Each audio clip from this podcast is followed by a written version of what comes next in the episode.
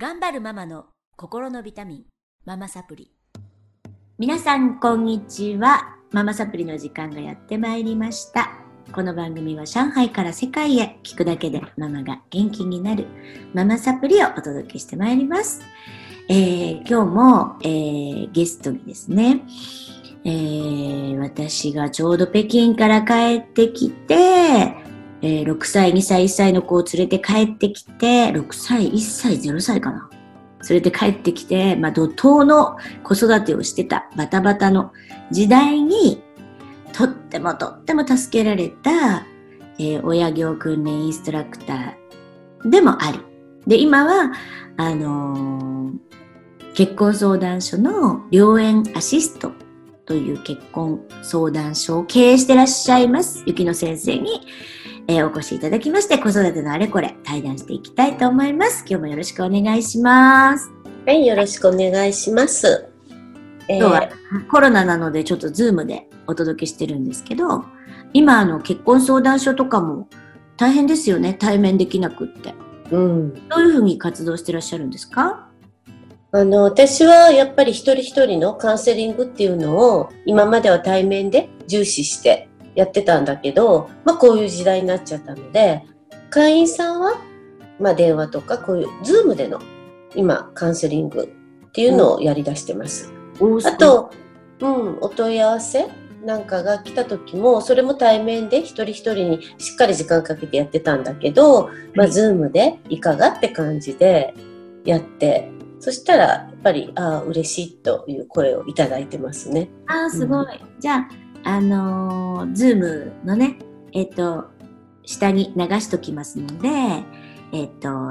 興味のある方とか、これほとんどママさん聞いてらっしゃると思うんですが、ご兄弟とかね、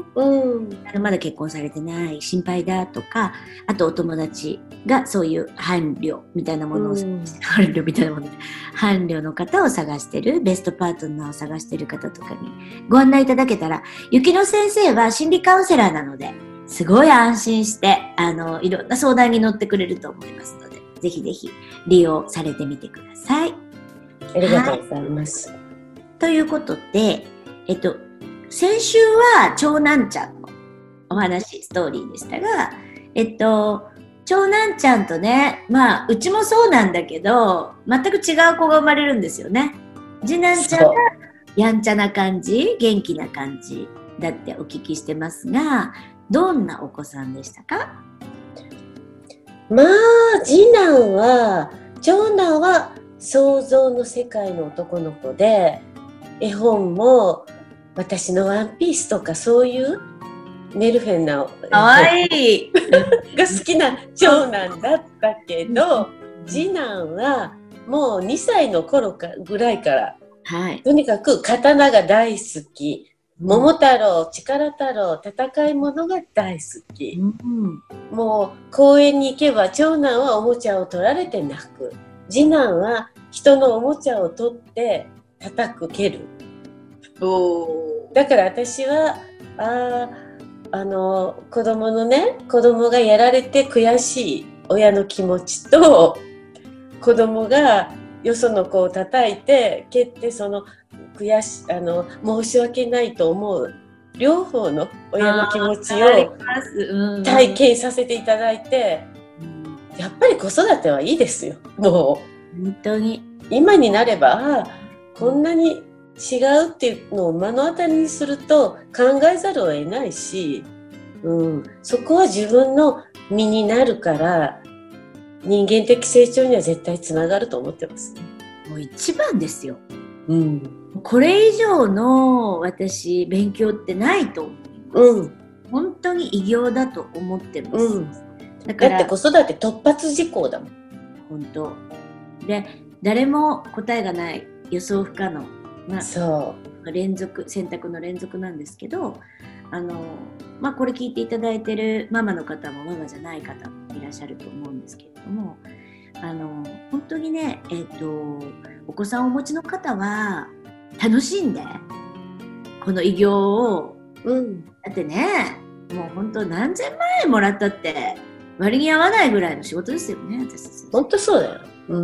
そうだしね。やっていただけたらなってつくづく思いますね。で、次男ちゃんはどういう風になって、今はもうね立派に成人してらっしゃるんですけど、なんかエピソードありますか？やんちゃぶりな。まあやんちゃだけど、でも私はどっちかっていうと元気印、自分も元気印だから相性は次男の方が合ってたの。もううちと全く一緒じゃないですか。で本当にとにかくスポーツができるから、やっぱりずっとリーダーでいれるじゃない、うん、親としてはまあどの親もそうだろうけど、自分の子が何かこう秀でてたら、特に男の子がスポーツできるってモテるじゃない、うん、だからそういう意味では私にとってはとってもやりやすい子ではあったのね、うん、ただやっぱり中学校ぐらいになって一番中学が荒れてたので、もうみんな休み時間になったらタバコとかね外で遊び回るようなで、一応サッカー部だったからそういう悪集団と彼も流されるようなっていう、そういう時期なんかがあって、やっぱりその時が一番心配したかなですね、うん、その時で、うん、ま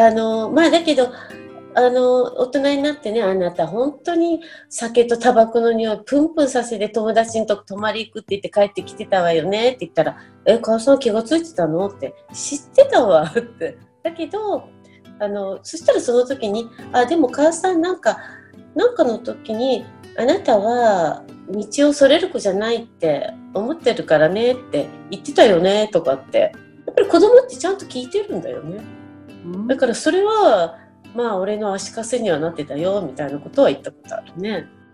うん、安心です。でもその子もちょうど中3になった時かな、うん、ある日警察から電話があって、あらでってですごい、母さん今俺警察にいるって言って警察官に代わって息子さんは悪くないんですけど、ちょっとその場にいたからお母さん来てくださいとか言われちゃってって感じで警察署に行きました。そしたら、はい、ゲーセンでな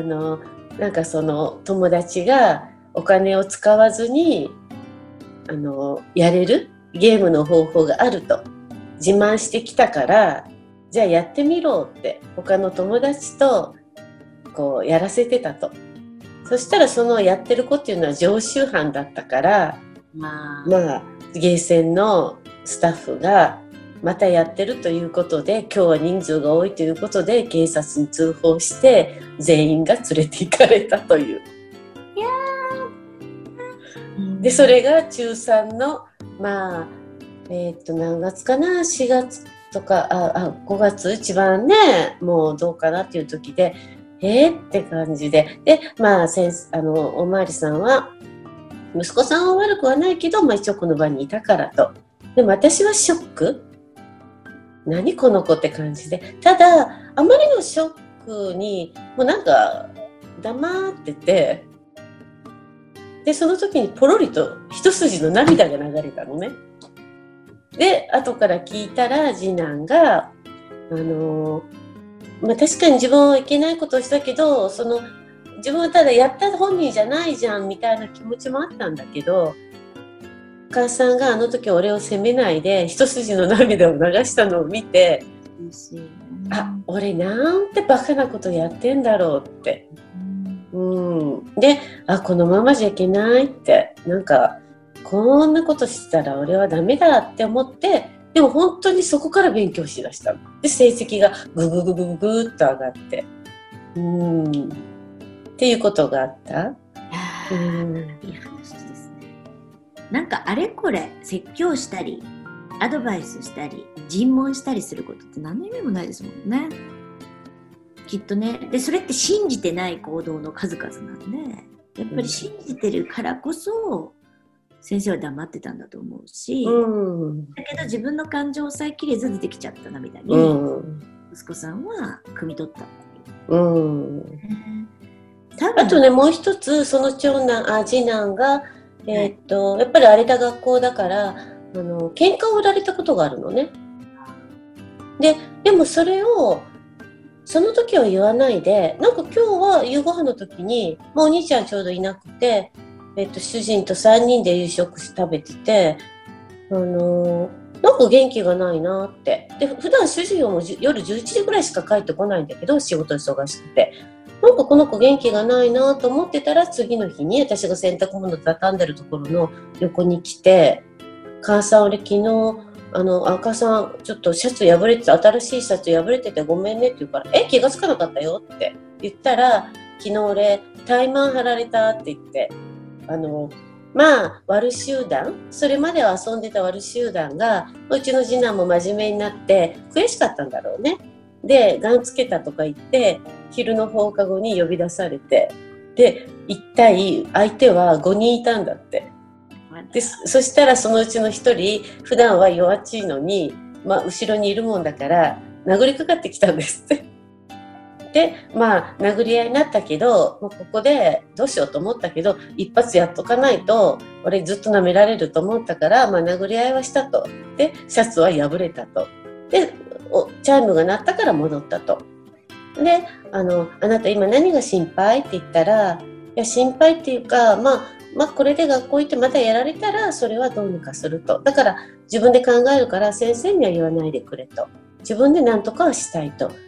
いう話をしていって、まあ、それもゆっくり話したうちのなんだけど、で、その時にあなたさ、昨日だから元気がなかったのねって、なぜ昨日話せなかったの、なんか様子違うと思ったよって言ったら、あの時父さんがいただろって、もし父さんがいる時に俺がこういう話をしたら、まあ、父さんは心配だからお前何やってんだって、受験前にそんな怠慢とかなんとかやってたらやっぱ良くないぞって、内心にも響くぞとか、多分いろいろ言ったと思う。いろいろ言われてたら俺考えれなかった。だからまあ自分でどうしたらいいかっていうことを考えていきたいと思ったから、母さんに話を聞いてもらおうと思ってたって言って、ああやっててよかった親業って感じでね。いや、やっぱりね、男の人と女の人の役割って違いますよね。男の人にやっぱり言えないことっていっぱい多分あって、女の人だから分かってくれる母性、すごいそれは大事なことなんだなと思うし、やっぱり先生が寄り添う子育てをされてくれるみたいだから、ね、大きかったですよね。素晴らしい。もうその次男がなんと今は銀行員だよ。ね、そうですよ。だからに成長の同窓会で中学の時の先生が、お前がやんちゃなお前が銀行員かって言って、そっかーって、まあだけど、まあお母さんだからなんかお母さんお前を広い心で受け止めるっていう感じだったもんなって言ったんだって。だからまあ先生もそうやって見てくださってたんだなって思いましたね。本当に多分ね、先生の今だけ聞いてたら、まあ先生だからとかね、まあ苦労がなかったんじゃないかとか思いがちなんですが、ね、今の先週からのエピソード聞かせていただけたら、やっぱりいろいろあったと。先生も成長しながら、子供も成長しながら、まあみんなそうですよね。そうだよ。ない、問題のない子供なんていない。ない。なんかちょっとでもお母さん方の気づきとか、あ、これ多分今本当に私いつも言ってるのは成長過程なんで、それをもうその子の姿として捉えない、はやっぱりその子に寄り添う、今の気持ちに寄り添うっていうこと、あとはやっぱりその子が答えを持ってるっていうことを、なんか本当に信じて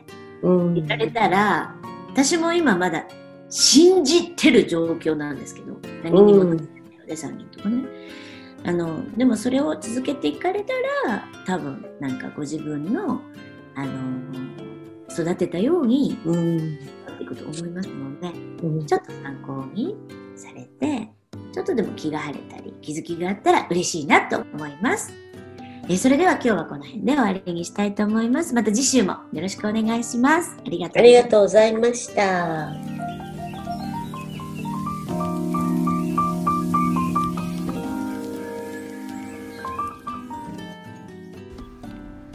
いかがでしたか？